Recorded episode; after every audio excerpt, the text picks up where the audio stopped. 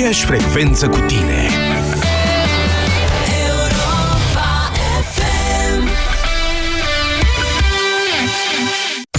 La radio cu Andreea Esca. Lozinca noastră din 2017 uh, este noi facem un spital. Cu banii pe care îi are, sistemul de sănătate ne oferă niște servicii mult sub ceea ce... Și unde se duc banii uh, ăștia?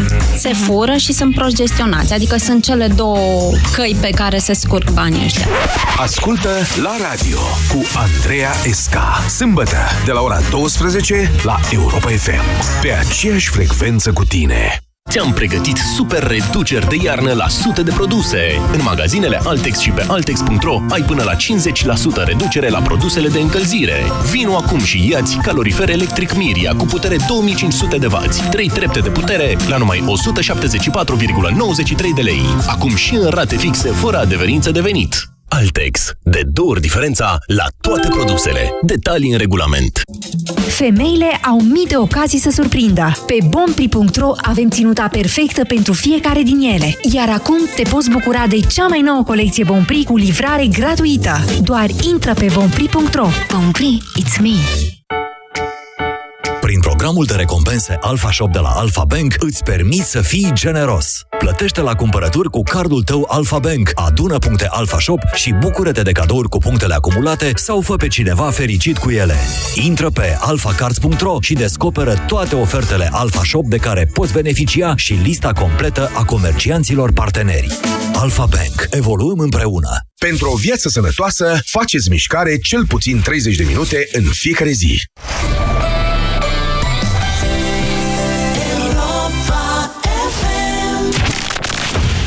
România în direct. La Europa FM Emisiune susținută de Școala de Bani Un proiect de educație financiară marca PCR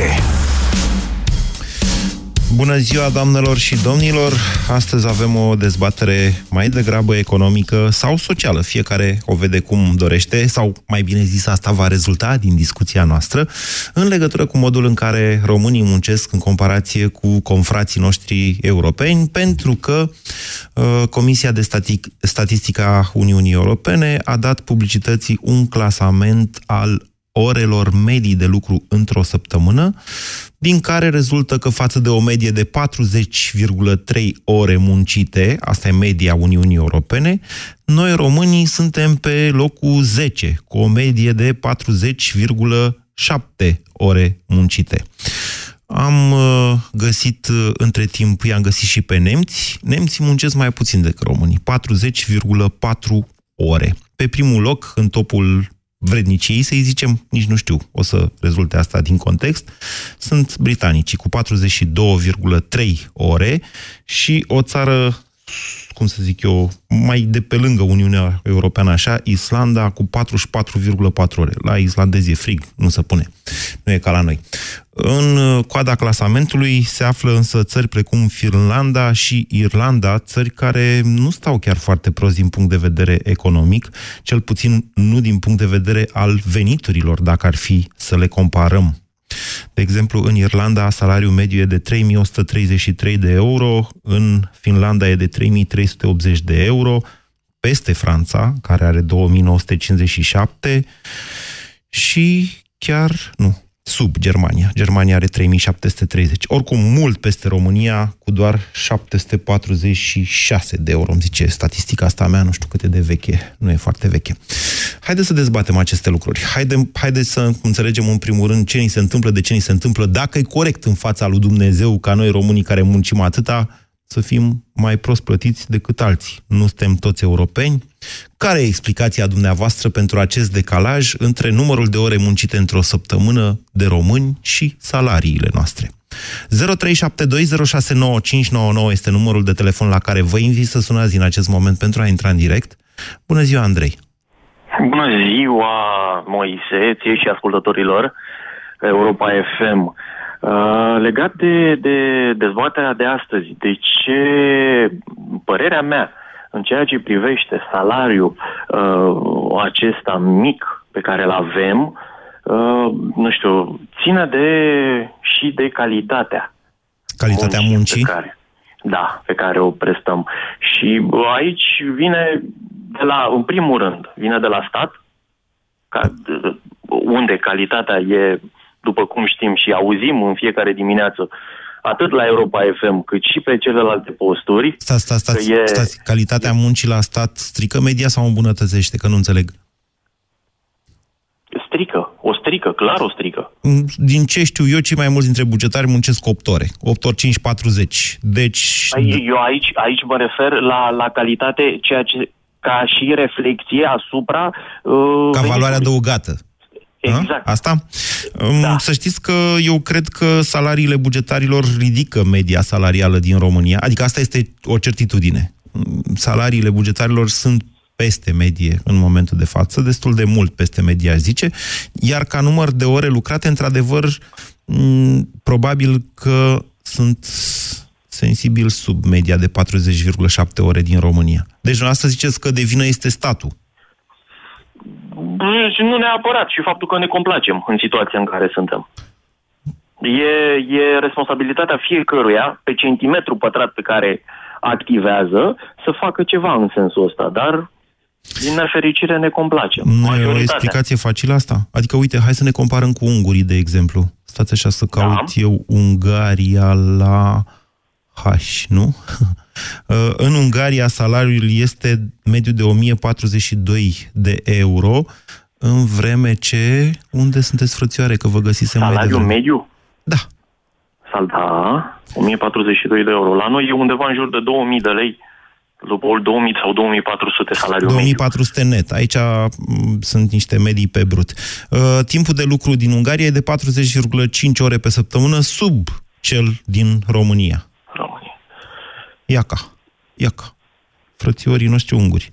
În Bulgaria, unde salariul este mai mic, uite, altă discrepanță, 544 de euro salariu mediu brut, numărul de ore este peste cel din România, 41 pe săptămână.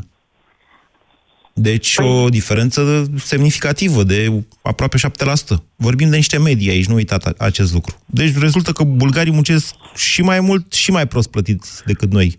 Care sunt explicațiile pentru aceste fenomene? E corect? Dacă este sau nu corect, asta încă o dată vă spun depinde de fiecare dacă se complace în situația în care este. Dumneavoastră, din câte știu și vă ascult cu mare plăcere în fiecare zi, nu v-ați complăcut în momentul uh, în care ați venit din uh, Severin Așa. și ați preferat ceva mai mult și ați venit la București. Am venit la facultate. Dar, într-adevăr, Ați am venit la rămas... facultate și ulterior nu ați revenit Nu, am în rămas la Severin. București Ați pentru rămas în job. București. Așa este, pentru Păi job am asta vreau rămas. să vă spun.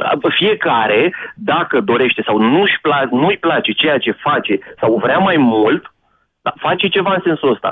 În momentul de față ne complacem așa. Aveți o Și de-aia, explicație. și ave- de-aia suntem și aici. Bine, ok, bine. Ați încercat cel puțin. E interesant. Ceea ce încerc cu această dezbatere, să dau și o explicație suplimentară, v-am zis, este o lovitură de începere. Până la urmă, mă gândesc eu, această dezbatere ar trebui să ne ducă și către soluții pentru îmbunătățirea acestui raport între numărul de ore lucrate și, uh, și plata lor. Cred că s-a mai îmbunătățit decât tot crește salariul minim pe economie. Ce spuneți, uh, Cosmin? Bună ziua! Cosmin? Cosmin? Cosmin, intră muzică dacă tăcem 6 secunde pe post. 0372069599. Mamă, ce emoții am avut azi dimineață cu CTP-ul când comenta meciul lui Halep. Am zis, acum intră muzică și 30 de secunde nu mai poți să zici nimic. Bună ziua, Cătălin. Uh, bună ziua, Moise. Vă ascultăm. Uh, aș vrea să fac o mențiune întâi că am avut șansa să am o mică afacere în Germania și obligatoriu am interacționat cu ceva firme de acolo. Deci, în primul rând, uh, cuvântul cheie este eficiență. Uh, pot să dau un foarte scurt exemplu.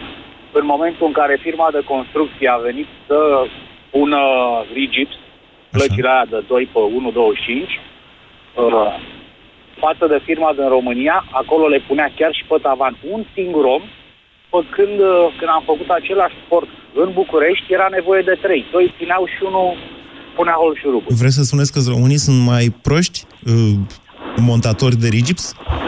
Nu, Doamne ferește. Dar în atunci- același timp am întâlnit români care lucrau în Germania și parcă nu erau români. Bun, asta Erau cu mai eficiența buni care- rezultă cumva, dar care e cauza? Păi e cauza și de la cine îi organizează. Deci avem Pentru probleme că- de organizare. Mari de tot. Și aici am o mică afacere și recunosc că am mari, mari probleme cu oamenii. Pentru că românul, trebuie să recunoaștem, s-a născut poet. Nu, eu aș zice că mai degrabă moldoveanul s-a născut poet, dar asta e o răutate de oltean. Nu, nu, întâmplător sunt născut în București, n-am nimic nici cu moldovenii, nici cu ardelenii, dar... E o glumă, pe bune. Adică, noastră, ce vreți să spuneți cu românul s-a născut poet? Neamțul cum s-a născut? Prozator? Păi, s-a născut, s-a născut mai teuton. Ok. E disciplinat de mic copil. Am avut șansa să mă uit într-o abecedar de clasa 1 la Da. începutul anilor 90 și am rămas uimit. Deci pe copiii aia învață, înainte de a ști să citească și să scrie, să respecte niște reguli. Cu pictograme, să arunce hârtiile la coș, să traverseze numai pe culoarea verde și așa Să mai conducă un departe. Am rămas- BMW, da, așa. Deci, dumneavoastră vreți să spuneți că lipsește o educație a muncii? Asta? Da, și disciplină. A care e legătura atunci? Pentru că ați fost puțin contradictoriu, Cătălin, de-aia insist. Prima dată a zis că e o chestiune de organizare. După care a spus, ok, eu sunt patron, sunt deci organizator, nu asta înseamnă patron, organizator de muncă, în sensul ăsta, dar am probleme cu uh, salariații. Deci ori e o problemă cu salariații, ori o problemă de organizare. E o problemă generală de mentalitate. Pentru că, să știți că și la neamț, tot frica păzește bostănăria. Pentru că în momentul în care știe că n-a purtat centură și să dă 100 de euro amendă, să vedeți cum o pune fiecare, inclusiv cei din spate, da? înainte de a porni motor. Mie îmi spuneți, am luat o amendă de 250 de euro în Germania, odată că nu mi-am dat seama că am ieșit de pe autostradă. 0372069599 Caius, bună ziua! Să trăiți, domnul Moise. Ave Caius, Uh. vă ascultăm. Deci, a, eu am lucrat uh, în televiziune până la 27 de ani, 30 de ani, am acum 31 urmează să fac. Și am Caius plecat este în noul Germania. pseudonim al lui Mircea Radu, să înțeleg? Am plecat în Germania pentru 3 ani și vă dau un exemplu cu munca. De exemplu, acolo în Germania am lucrat într-o fabrică alături de nemți, iar când era vorba de ore suplimentare, da. nu exista un neamț să stea la ore suplimentare, numai românii. O fi altfel relația cu nevasta. Nu, nu e neapărat relația cu nevasta, nu știu care e așa, e, e o firea lor, nu știu, nu lucrează. S-a terminat programul. Deci pum, n-aveau s-au nevoie plecat să acasă. facă ore, ore suplimentare sau nu doreau să facă ore, sup- refuzau. Nu doreau, nu, nu doreau să facă ore suplimentare. Orele suplimentare reprezintă niște costuri duble față de patroni. În lumea civilizată, uneori și pe la noi, la noi în lumea civilizată e parțială, trebuie să o recunoaștem. Uh, Deci un patron de- n-ar trebui să-și dorească ca angajații săi să facă ore suplimentare. Am înțeles, dar era nevoie, poate câteodată. Acolo la nemți, unde ziceți dumneavoastră. Da, da. Care e concluzia acestei experiențe pe care ați învățat acolo? Nu știu, nu e neapărat o concluzie. Nu erau nici banii, după părerea mea, adică noi pentru bani am plecat, am plecat cu soția, am plecat doi, a venit înapoi trei. Așa. Dar nu au fost nici câștigurile pe măsură. Deci dumneavoastră ați plecat cu soția în Germania, ați muncit cot la cot cu nemții, da. ați făcut și un copil acolo și a zis, ia hai da. noi înapoi în România, că nu-i de noi aici. Asta? Da, nu neapărat că nu e de noi, dar uh, nici eu nu știu cum să spun. Adică nu sunt nici câștigurile foarte mari, cel puțin din punctul meu de vedere. Sunt câștiguri asemănătoare cu România, pentru mine. În Germania? Cel puțin. Da, pentru mine da. Dar ce ați lucrat Adică, acolo? dacă Ați fost eu- jurnalist de presă română Pentru- cumva? Sau Nu, ce? nu, nu, nu, nu. nu, și în televiziune aici am lucrat ca și editor. Ok. A, păi, dar e o meserie Deci, foarte bine plătită, din ce știu eu. Nu, acolo am lucrat în fabrică. Ah, Am lucrat într-o fabrică, am înțeles. la un moment dat am ajuns înainte de plecare, eram oarecum un șef de secție acolo, un șef de un mic șefut. Da, un salar de 2000, și vă dau un exemplu, dintr-un salar de 2000 de euro, plătești chirie 700. Da. Și, nu știu, cu toate Și nu mai utilitățile, rămân cu mulți toate bani. cheltuielile, nu prea mai rămâi cu nimic. Pentru 100 de euro să pun deoparte, asta în cazul în care și într-un weekend, două pe lună mai pleci în vizită pe undeva, mai vizitezi câte ceva, mai faci ceva, Bine, nu am prea mai înțeles. rămâi cu nimic. Caius, noastră comparați mere cu pere. În România faceți o meserie care e foarte bine plătită, în Germania ați lucrat într-o fabrică și ați evoluat. Dar hai să tragem nu, și dar nu concluzii. e meseria bine plătită în România asta. Cel puțin editor am de lucrat pe plan imagine? Local. Da. Ok. Uh, dar ce nu se mai, nu se mai fac nunți și botezuri în România, cum spuneți asta? În Ba fine, da, ba da. iau de bun Dar ce noi- spuneți noastră. Haideți să tragem o concluzie a acestei experiențe, că e important. De ce credeți că e discrepanța asta între numărul de ore lucrate în România și veniturile românilor? Mm, Păi nu știu, nu știu dacă e relevant că e o medie numai. Eu cred că îs- oarecum extremele sunt diferite. Poate fi ceea ce spuneți dumneavoastră, veșnica problemă a statisticii, în care stai cu un picior în lighean cu apă rece și într-unul cu apă fierbinte. Pe medie ești bine, dar de fapt în total ești foarte rău. 0372069599 Matei, bună ziua! Bună ziua! Vă ascultăm. Într-adevăr, cu această medie aș vrea și eu să încep să subliniez importanța mediei pe care noi am aflat-o, pentru că nu putem generaliza nimic până la urmă. Doamne, Dar stați puțin, să stați vă- așa. Deci, uh, putem stabili niște linii generale. În general, oamenii în România muncesc 40 de ore pe săptămână, adică 8 ore. Da, ăsta e timpul legal de muncă. E corect ce spun? În medie, da. În România, din vreo 5 milioane de salariați cu normă întreagă, deci îi scoatem puțin pe cei care au și un part-time, că sunt destul de mulți și din aceea, uh, 1,6 milioane, să-mi amintesc eu bine, să nu greșesc, 1,5-1,6 milioane sunt angajați fie la stat, fie la companii de stat. Deci ăștia muncesc cam 8 ore, dacă nu sunt profesori. Corect și asta. Deci, vorbim de medie. Asta e o paranteză care trebuie să ținem cont uh, de ea când facem o statistică. Uh, tendința însă se observă și anume că în România s-a moștenit în, ma- în multă măsură dictonul acela cu timpul trece, leafa merge. Adică m, nu avem o cultură de a munci pentru rezultate. De unde ați ajuns la concluzia asta? Păi, lucrez uh, pe cont propriu de când mă știu și am pe lângă mine astfel de oameni și văd cine se acioează și zice, a, ce bine e la tine, că ești flexibil, te trezești când vrei, faci ce program vrei, dar eu nu pot să stau așa, că îmi trebuie un salariu fix, că Un salariu, ia- deci dumneavoastră sunteți întreprinzător, să zic, sau ceva. Da, da. Sau liber profesionist, da? Întreprinzător să numim, da. Întreprinzător. Și observ această tendință, că totuși se duc la servici, că trebuie să se meargă la servici să-și ia niște bani, da. pentru aia merg ca să-și bifeze ziua, ca să nu-i o taie, de fapt, nici de cum pentru rezultate. eu știu, concluzia noastră e a celeilalte tabere. Poate fi una răutăcioasă. Poate că dumneavoastră, într-adevăr, ca orice întreprinzător din lumea asta, nu numai din România, aveți grija salariilor, aveți categoric mai multe griji decât un angajat. Și atunci trageți concluzia, băi, de angajat e bine. Observ asta și din întrebările care se pun la, sau din modul cum decurge discuția la un interviu sau cu prieten legat de schimbarea locului de muncă. Și anume, uh, ești de acord să primești procent din ce produci? A, nu, eu vreau salariu fix, lasă procent. Oamenii au rate, oamenii au chirii, De au acord, obligații, Dacă și-ar copii. asuma responsabilitatea rezultatului, da. că ei muncesc cu rezultat și poate re- același rezultat care unii îl obțin în 8 ore, ei pot să-l facă în 3, în da, 4 și așa. nu exagerăm, da? Așa. Atunci poate că ar merge lucrurile un pic altfel. Valoarea muncii ar crește. Salariile ar crește, da? Deci dumneavoastră spuneți că avem o problemă cu calitatea muncii, de fapt, în România. Pentru că nu ne asumăm. Doar ne ducem să ne luăm niște bani și atât. Ok, e punctul Nu, nu nostru. suntem conștienți de rezultat.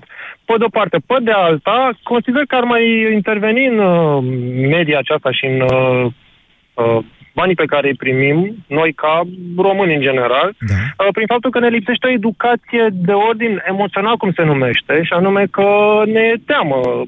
Exact cum am dat exemplu mai devreme. Păi nu, lasă, mai bine de un salariu fix, mai mic, decât să-mi asum eu să iau procent.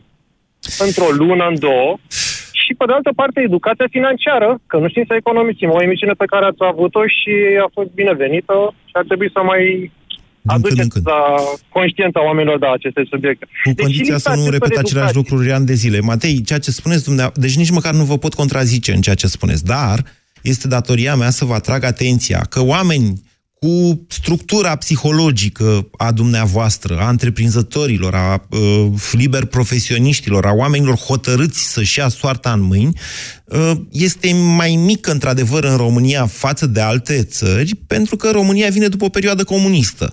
Eu nu cred că românii sunt mai puțin întreprinzători decât, uh, nu știu, ungurii, bulgarii sau chiar germanii. Dar pur și simplu am avut o pauză în care genul acesta de inițiativă era interzisă prin lege. Și atunci ne revenim și noi ușor, ușor așa, când om ajunge într-adevăr cu un procent de, cât să zic eu, măcar 15% din populația activă antreprenori, s-ar putea ca aceste realități să se schimbe. În același timp însă nu știu dacă este foarte corect să-i condamn pe oameni că vor o asigurare în viață sau că nu vor să trăiască stresați sau...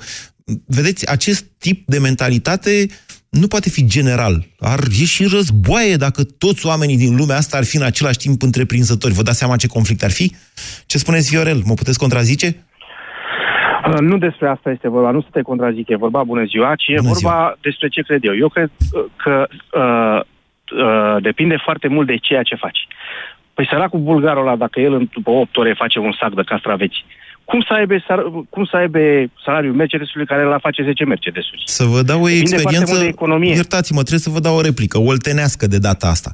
Când s-a făcut podul de la Calafat Vidin, a fost o mare problemă pentru bulgari, deoarece oltenii, care și ei sunt legumicultori, chiar dacă nu au atâtea proverbe cu vândut castraveți grădinarului, sau au, erau pe o supraproducție din asta, cum se întâmplă în fiecare vară. Când se face iulie, ies oamenii cu roaba de roșii la poartă și o vând cu un leu, că fac, o fac toți odată. Bulgarii nu făceau așa, erau mai organizați, le dădeau mai scumpe. Și s-au repezit oltenii peste ei, de peste Dunăre, că aveau pod, să le vândă legume. Și le-au doborât prețurile. A ieșit un conflict mai când a început al treilea război balcanic.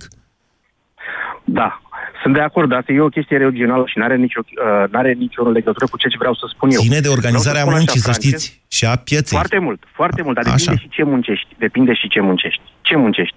Francezul face avioane, neamțul face uh, mașini. Uh, vedeți, cu cât mergeți mai spre uh, vezi, cu atât uh, munca este mai calificată și, evident, mai bine plătită. Asta Mm. spun. Ok. Nu cred că tot neamțul face Mercedes-uri, totuși. Nu tot neamțul, dar acolo, prima dată că ei fac asta, economia lor este, după părerea mea, foarte puternică, pentru că, nu pentru că sunt foarte harnici, extraordinari, sunt, dar au o clasă de manageri foarte bine pregătită, că, care îi împinge la spate și le spune ce să facă. Prietene, tu în astea 8 ore faci pac, pac, pac, pac, pac. Făcând în partea asta de est, nu prea, nu prea, uh, adică bulgarul se duce la muncă să facă castraveți, dar nu prea știe cum să-i facă, îi face și el cum crede el sau cum. Amestecați lucrurile Da, într-un pe mod altă foarte interesant, Viorel. Dar emiteți pentru prima dată la, în această discuție o idee foarte interesantă.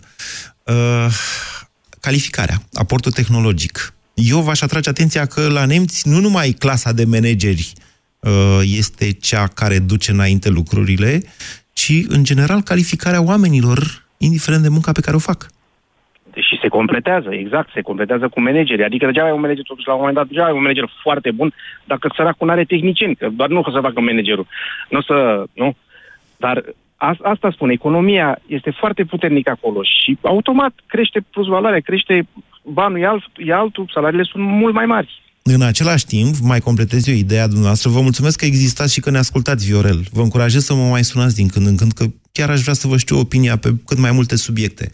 În același timp, să știți că aceste vârfuri de tehnologie, tot dăm exemplele astea cu Mercedes și BMW, să mă ierte cei de la Audi, sau eu știu cine, cei de la Renault, poftiți, că au cen- cel mai mare centru de cercetare din lume, l-au în România.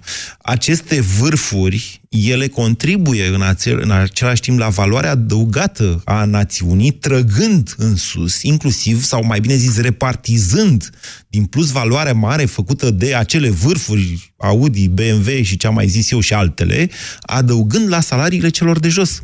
Claudiu, bună ziua!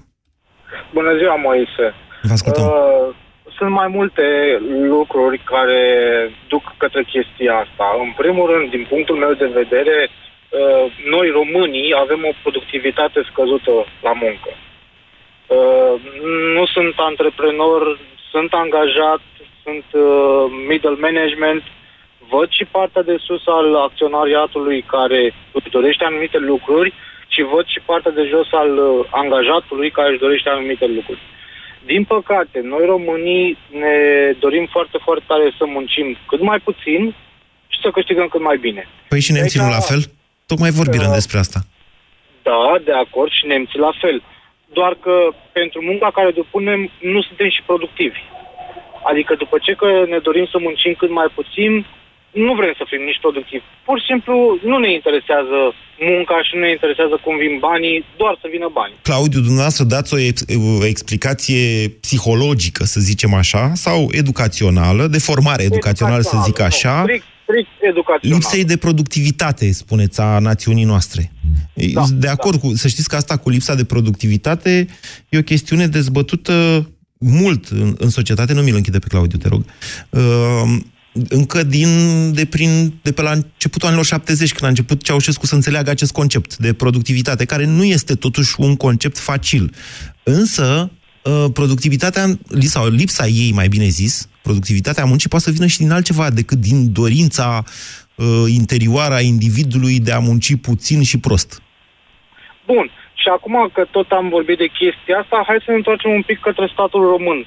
Așa. Care eu, din punctul meu de vedere, repet, sunt angajat, dar înțeleg și angajatorul. Păi are de plătit la taxe și statul român nu te ajută cu absolut nimic sau nu ajută angajatorii cu absolut nimic, astfel încât să poată să-i crească un salariu sau mai știu eu ce se facă. Pe cuvântul să se noastră aducă de pe- onoare că sunteți angajat și nu angajator. Pe cuvântul meu de onoare că sunt angajat și nu sunt angajator. Rar se întâmplă ca angajații să gândească așa. Nu știu câți dintre angajați, nu numai în România, în general, se gândesc, Doamne, câte taxe are de plătit patronul meu.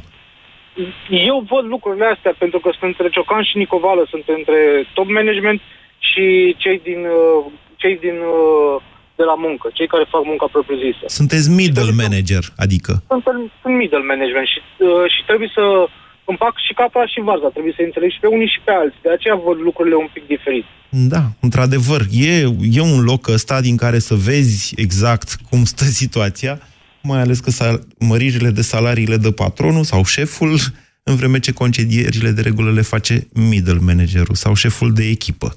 Mihai, bună ziua! Mihai? Alo, salut. Vă ascultăm. Nu, nu sunteți Mihai, sunteți Cristi, da. Scuze. Mihai, să nu închideți că vă iau imea și pe dumneavoastră. Poftiți, Cristi. Nu sunt uh, de acord cu Claudiu. Eu sunt convins că în ultima perioadă de timp în România, să spun, forța de muncă s-a îmbunătățit sau calitatea forței de muncă a crescut în ultima perioadă de timp. Cred că diferența de, să zic, uh, remunerație între vest și est se dată și de, ca, și de calitatea produsului, de lipsa foarte mare de investiție în cercetare, pentru că la noi degeaba ai clasa de mijloc își face foarte bine treaba, dacă nu, nu mai, uh, să spun, clasa de vârf. Dacă faci castraveți în loc de rachete, asta vreți să spuneți, Exact, de fapt. exact. Foarte, foarte mulți oameni foarte bine pregătiți în uh, domenii cheie au plecat din România și, din păcate, nici nu s-au întors. Asta ar fi una dintre probleme. Și a doua, care iară este foarte importantă, în uh, Europa de vest, în toate țările foarte bine dezvoltate, statul are acțiuni în uh, companii mari. Adică se implică uh, și în uh, jocul dintre companiile private. Este un punct de vedere... E un punct de vedere cu care nu sunt de acord. Adică nu se poate generaliza. A- Sunt, știu cazuri, într-adevăr, așa cum spuneți, de, dar, de exemplu, în Marea Britanie sunt mai rare. Da, la noi în România statul trăiește exclusiv din taxe și impozite. Nu poate nici Nu măcar să vă facă contrazic. greu din 50 de Ascultați-mă puțin. Statul nostru, vai de steaua mamii lui, nu reușește nici 20% din uh, produsul intern brut să-l ia sub formă de venituri din fiscale, din taxe și impozite. În vreme ce media prin Europa e undeva spre 43%, dacă nu mă înșel. E adevărat că statul are o parafiscalitate înfiorătoare, statul român. Deci îți pune 100 de mii de tăxulețe și tăxuțe la de toate felurile, costuri birocratice și așa mai departe. Dar statul pe partea asta de impozitare în România stă prost, chiar dacă noi avem impresia, și poate chiar și suntem, destul de mulți impozitați pe partea de muncă mai degrabă. Da. Da, ar fi interesant dacă ar reuși statul, nu știu, să creeze ceva, o companie la nivel național care să concureze și cu companiile private. Ei, uite, asta face doamna Firea la București, a început de un an de zile, creează companii de stat după un model, să-i spunem socialist, care să nu-i zicem comunist de-a dreptul, a trecut un an, a făcut achiziții, a externalizat o parte din bugetul primăriei, înțeleg că există unele dezbateri și privind externalizarea unora dintre angajații primăriei, ăia nu vor să plece de pe, de pe scaune de acolo, să vedem care va fi rezultatul. Eu sunt nu sceptic, ci extrem de sceptic. Bună ziua, Mihai! Bună ziua, Moise, bună ziua ascultătorilor tăi. Mulțumesc că ați așteptat. Vă ascultăm. Uh, Păi cred că ne-am îndepărtat puțin de la întrebare. revenim. Ideea era uh, de diferența de, de, între orele lucrate și salariul, ne? Și Dar v-am câștigul, ca spus să că zicem acesta este un pretext pentru a porni o discuție despre munca la români. Nici o problemă, da, o, o pornim cu plăcere. Ținând cont că lucrez de destul deja prea mulți ani prin Germania, da. sunt uh, angajat uh, la Rolls-Royce de mai bine de 10 ani Așa. și pot spune cu uh, experiența acumulată că aici cel puțin uh, oamenii nu-și negociază niciodată salariul fix. Da? Deci foarte rar întreb pe cineva cât îți dă salariu. Foarte rar auzi de la cineva că câștigă atât pe lună. Deci toată lumea își negociază salariul pe oră. De ce? Mm, nu știu care e ideea. E doar o părere personală că aici trebuie să fie un chichirez. Cum după atâția ani nu v-ați prins? Lucrați de, at- de atâția ani cu ei și nu v-ați Ba prins? da, eu m-am prins, clar că m-am prins. Adică în momentul în care și eu nouă, nu negociez fiți sau merg- egoist, vă rog. nu, nu sunt egoist deloc. În momentul în care mi-am uh, negociat sau zic salariul la început, da, uh, uh, pe oră, atunci am, am, mi-am primit un contract la 35 de ore pe săptămână cu posibilitatea de câștiguri nelimitate. În ideea în care dacă vrei să lucrezi 50 de ore, e ok, poți lucra 50 de ore, dar Astea sunt ca bancurile cu justiția americană care dă 175 de ani condamnare, dacă ați văzut ultimele știri. Cum să lucrezi 50 de ore pe zi? N-ai cum. Da. Așa. Nu, pe săptămână am zis. Chiar și așa, puneți și 350 de ore pe săptămână. Timpul fizic nu vă po- Deci e o, e o iluzie să crezi că poți deveni milionar muncind. Nu, sau nu, clar că e o iluzie și nu, uh, eu nu am așteptat lucrul ăsta niciodată. Ideea era că uh, oamenii, atâta timp cât își negociază salariul la oră, da, ei, uh, nu știu, exact cum spunea cineva înainte, uh, ne e mai confortabil și mai ușor să, să uh, negociem un salariu fix. Chiar dacă e mai mic, dar am siguranța că, nu știu, acei leuți îmi intră lună de lună. Da. Neexistând riscul să, nu știu, să fiu luna asta undeva mai jos, dar eu vin într-un sistem în care era un job sigur pe vremuri. Sunt fost militar și am emigrat în Germania și am intrat în, într-un alt domeniu în care pur și simplu am riscat de la început, dar uh, mi-am asumat chestia asta având încredere în potențialul meu, da? Ei, iată unde ajungem. Da, Mihai, așa este. Românii au într-adevăr o neîncredere în ei înșiși. A spus punctul direct pe ei, ei fiind Asta e dumneavoastră. părerea mea pentru că ne lipsește încrederea asta. Uh, uh, o văd cu ochii mei, o primesc în continuare Dar de unde la, credeți de la că vine? părinții mei, încă după atâția ani sunt nesiguri. Aolo, dar dacă se va întâmpla Dar de ceva, unde dar credeți dacă că vine chestii de această genul- neîncredere? Cum? De unde, de unde nu credeți v-am că vine această neîncredere în noi înșine? nu știu, probabil din, uh, nu știu, din, din educația noastră, din, din perioada comunistă, n-aș putea spune. Mm. În perioada comunistă eram destul de mic. Ține și de sistemul Părintele nostru Arsenie de, de, Boc aici la învățământ, butoane- sistemul nostru profesional, uh, nu suntem foarte bine pregătiți. Avem uh, uh, posibilitatea, avem, adică minți luminate avem, dar dacă nu sunt lucrate, nu Mihai, știu, haideți să o nu luăm există- invers. Hai să o luăm invers. Noastră, când ați ajuns în Germania acolo, sau unde ați zis, da, în Germania. Da, în Germania e Rolls e o divizie BMW, parcă, nu? Mm, Nu, asta e strict uh, Rolls-Royce. Producem numai piese, componente okay. pentru motoarele de avion. Ok. Uh, Când ați ajuns acolo, ce știa să faceți? Trageți cu pușca și alte chestii, nu? Că erați militar. Mm, Oarecum, pregătirea mea de bază era de lăcătuș mecanic. Făcusem o școală, okay. un liceu cu o diplomă. Să zicem că știa să deschideți lacăte, să spunem așa, da? Exact. Bun. Ce ați învățat când ați ajuns acolo să faceți? Poftim? Ce ați învățat când ați ajuns acolo să faceți? Păi, în primul rând, uh, am învățat că trebuie să învăț. Nu, De-aia ok. a fost, Nu, în momentul concret. în care am venit, ok, m-a ajutat acea diplomă, am fost testat Da. și din momentul ăla până în ziua de astăzi nu există, cred, nu trec două luni fără să nu fiu trimis Iată. undeva la o specializare. Iată, la... iată. Dumneavoastră ați, a, ați anticipat uh, unde voiam eu să vă aduc, da? Uite, eu cred, eu cred, dacă vrea cineva să mă contrazică, n-are decât. Eu cred că această neîncredere a românilor în ei înșiși nu vine chiar de la Miorița, cum mi-a scris mie părintele Arsenie Boca aici pe chatul nostru intern, uh, vine mai degrabă de la uh, conservatorismul poporului român, care e obișnuit să stea mult timp, să supraviețuiască, avem asta în gene, într-adevăr, iar vremurile pe care noi le trăim în momentul de față se schimbă foarte mult și foarte repede. Foarte repede. În această viteză de schimbare, dacă nu înveți tot timpul, în mod inevitabil, într-un an de zile sau în doi ani de zile, ești depășit de cei care vin din urma ta. Românii, am văzut într-un studiu pe care l-am mai invocat aici, Psihologia poporului român, sunt obișnuiți ca la 23 de ani să zică stop joc cu învățatul. Iată, am o diplomă de acum încolo, dacă mai învață cineva ceva după 23 de ani, râdă el alți de el, îi zic, băi, ești prost, n-ai terminat școala? Adică de ce să mai înveți după ce ai o diplomă?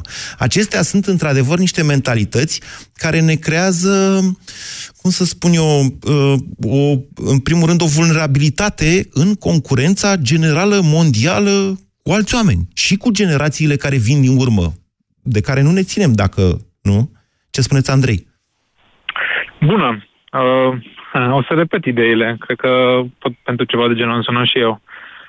Eu cred că totul a început în comunism, nu? Când toți aveau slujbă, indiferent dacă era nevoie sau nu, erau luați Eu cred că multe n-au început angajați. în comunism, ci s-au transmis nici măcar din perioada interbelică. S-au transmis cam de pe când a fost organizat statul român, adică de la Cuza. Da, se poate, dar toată chestia asta a continuat și acum ne mergem pe pilot automat cu mentalitatea asta. Într-o inerție mai degrabă familia decât... mea, Așa. la familia mea nu ne dă statul, nu ne dă, vrem să primim, sunt obișnuiți cu slujbe sigure, cum da. să concureze, alții Dar nu e ceva rău să ai o slujbă sigură, adică pe bune. E ceva rău să ai o slujbă sigură? Nu, dar nu e ceva foarte realizabil în ziua de azi totul se automatizează, că dacă tu stai 20 de ani pe poziție și ți se pare că o să ai slujba aia până ieși în pensie și nu o să se schimbe nimic, asta e o, deja o problemă de fond, nu e o problemă personală. Toată lumea obișnuită, scuze, nu, toată lumea, mulți sunt obișnuiți să facă chestia asta. Așa și, este, așa, aveți dreptate, da, dar... Într-adevăr, în lipsa de specializare continuă, care este o problemă foarte mare, educație. Uite, chiar acum câteva zile vedeam, cred că în The Economist sau ceva, public articole gratis pe net, uh, că în Germania fabricile au școli, adică fac cursuri de specializare acolo, în interiorul și în România și în continuu le fac. Și în România nu, nu cunosc așa bine fabricile din România. Mie mi se pare că nu. Eu, eu, eu vă spun că v-am mai spus de multe ori, nu știu dacă pot să spun și cu nume și prenume acum, că am fost astă vară, vă și zic, la Bosch, lângă Cluj, unde au investit ăia vreo 5 milioane, dacă e companie germană. Au investit da. vreo 5 milioane de euro și au făcut o școală de meserie și aveau o problemă gravă. Dar știți cum arăta? Vă spun, deci nu sunt... Aveau niște dotări acolo de... Am crezut că sunt pe Nava Enterprise. Și era o problemă, că nu găseau și ei copii pe care să învețe o meserie, uh, cu ucenicie plătită, cei mai mulți dintre ei rămâneau după aia în fabrică, pun salariu bun, în condițiile în care statele din jur sunt pline de asistați social. Deci, asta. Ce să mai căladea la vale. Viorel, bună ziua! Uh, nu, Adrian, bună ziua! Încurc numele, îmi cer scuze. Bună, Moise! Bună, Moise, mă auzi? Da, da. Uh, am puține emoții pentru prima dată în direct, uh, în direct la radio sau la orice post de radio. Vreau să zic un, un, un mic lucru. Eu cred că românii în sine se complac și stagnează pe un anumit post le, le e frică să, să avanseze. Eu, de exemplu, sunt plecat din, din România de 5 ani de zile, în ultimii 4 ani uh, stabilit în Belgia cu familia.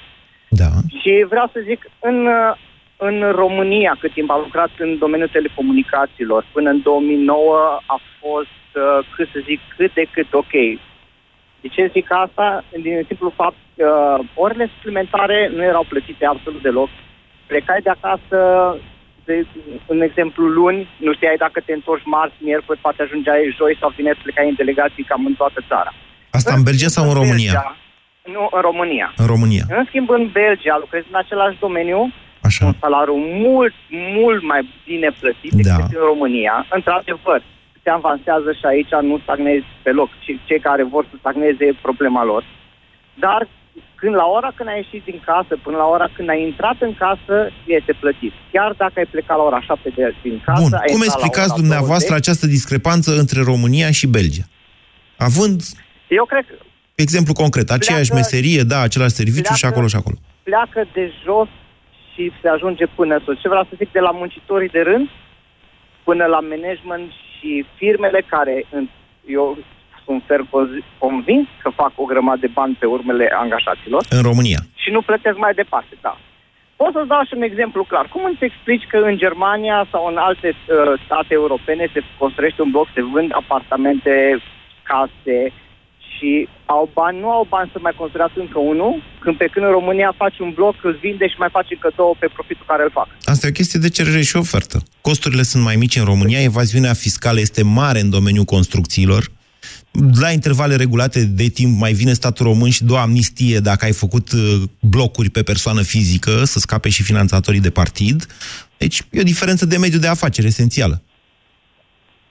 Și cred că ăsta, ca să devi, o deviez puțin de la subiect, cred că este principalul uh, subiect sau nu știu cum să-i, cum să-i zic, din cauza plecărilor românilor din România. Ok. Sincer, am avut tendințe să mă întorc în țară, dar analizând din toate punctele de vedere, uh, sănătate, uh, traiul, mergi la magazin, vrei să cumperi o pâine, să uite urât la tine. Eu înțeleg că câștigă foarte puțin vânzătorii. Dar asta nu înseamnă că îi dă dreptul să mă duc la magazin și să se uite foarte flegmatic la tine să întrebi ce vrei. Ok. Îmi pare rău că n-ați găsit motive să vă întoarceți în România. Cum mă duc la Mega Image, o să-i atrag atenție doamnei de acolo să fie mai zâmbitoare. Da, suntem o națiune mai încruntată. Ăsta este adevărul. Nu mai am timp, nu? Mai am timp. Viorel, mai sunteți? Sunt. Scurt, scurt, vă rog. Uh, salut, Moise. Vă ascultăm. Am, uh, am fost pe uh, parte de vânzări timp de 10 ani. Am lucrat două companii. În ăștia 10 ani, la o companie, uh, la o companie românească de distribuție, urmând după aia să mă angajez la o companie, companie germană pe un brand. Așa. Uh, Ce am observat în anii ăștia au fost în felul următor, ca și muncă, vorbesc. Uh, După ce managerul din România a deschis filiala în România pe brand nemțesc, au, au, au urmat în următorii ani să aducă și alte branduri și să devenim dintr-un producător pe un brand, să distribuim mai multe branduri aduse din Germania. Deci am devenit un distribuitor. În timpul ăsta ce s-au adus produse noi și s-au uh, implementat și s-au adus în România, salariile au urmat la fel. Adică înainte am avut de vândut patru produse, după am avut de vândut Și patru dumneavoastră vă așteptați să fie ca alea din Germania. și m-am așteptat ca învățând lucruri și așa mai departe și produse noi, automat, odată cu uh, lucrurile astea, să mi se mărească și un pic salariul. Da, un, nu, un pic. Da, un pic. E adevărat. Trebuie să crească. Să știți că ăsta e un, un, o prost, un prost management al forței de muncă. Uh, sigur că există și o piață a salariilor. Dacă unei companii merge bine și nu crește salariile, atunci are un prost management al forței de muncă. Omului trebuie să-i dai o perspectivă categoric. Mai devreme, el știe câți bani face, știe că îi merge bine companiei și așa mai departe. La fel cum știe când îi merge rău. Nu poți să-i cer după aia să fie înțelegător când vine criza. Pe de altă parte, nu vă imaginați faptul că salariile pot ajunge într-o co- companie din România cât sunt alea din Germania, dacă piața muncii în România e cum e.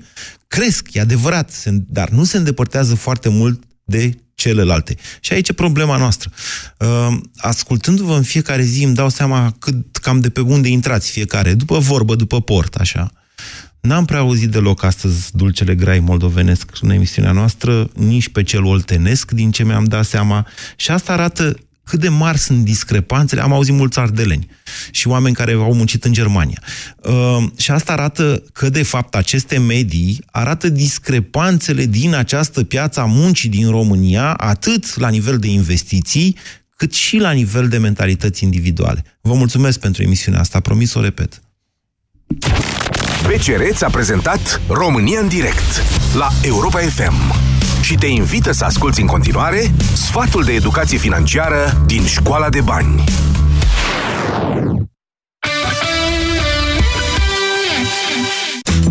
Iată patru pași simpli pentru a avea mai mulți bani în buzunar. Începe prin a-i distribui eficient. Din venitul lunar păstrează jumătate pentru nevoi curente, precum hrană și locuință sau datoriile pe care le-ai de plătit. Stabilește-ți apoi obiectivele pe termen lung, mediu sau scurt. Spre exemplu, pentru a cumpăra o mașină, pune lunar deoparte 10-20% din salariu. Un automobil reprezintă în mod normal un obiectiv pe termen mediu, adică până în 5 ani. Revizuiește-ți apoi lunar veniturile și planurile. Vezi ce ți-a lipsit, unde ai fi putut să cheltuiești mai puțin și planifică prioritățile pentru următoarea lună. Indiferent de concluzii, nu uita niciodată să pui bani deoparte cel puțin 10% din veniturile lunare ale familiei. Cântărește-ți bine deciziile și ai grijă ca acumulările să fie întotdeauna mai mari decât datoriile.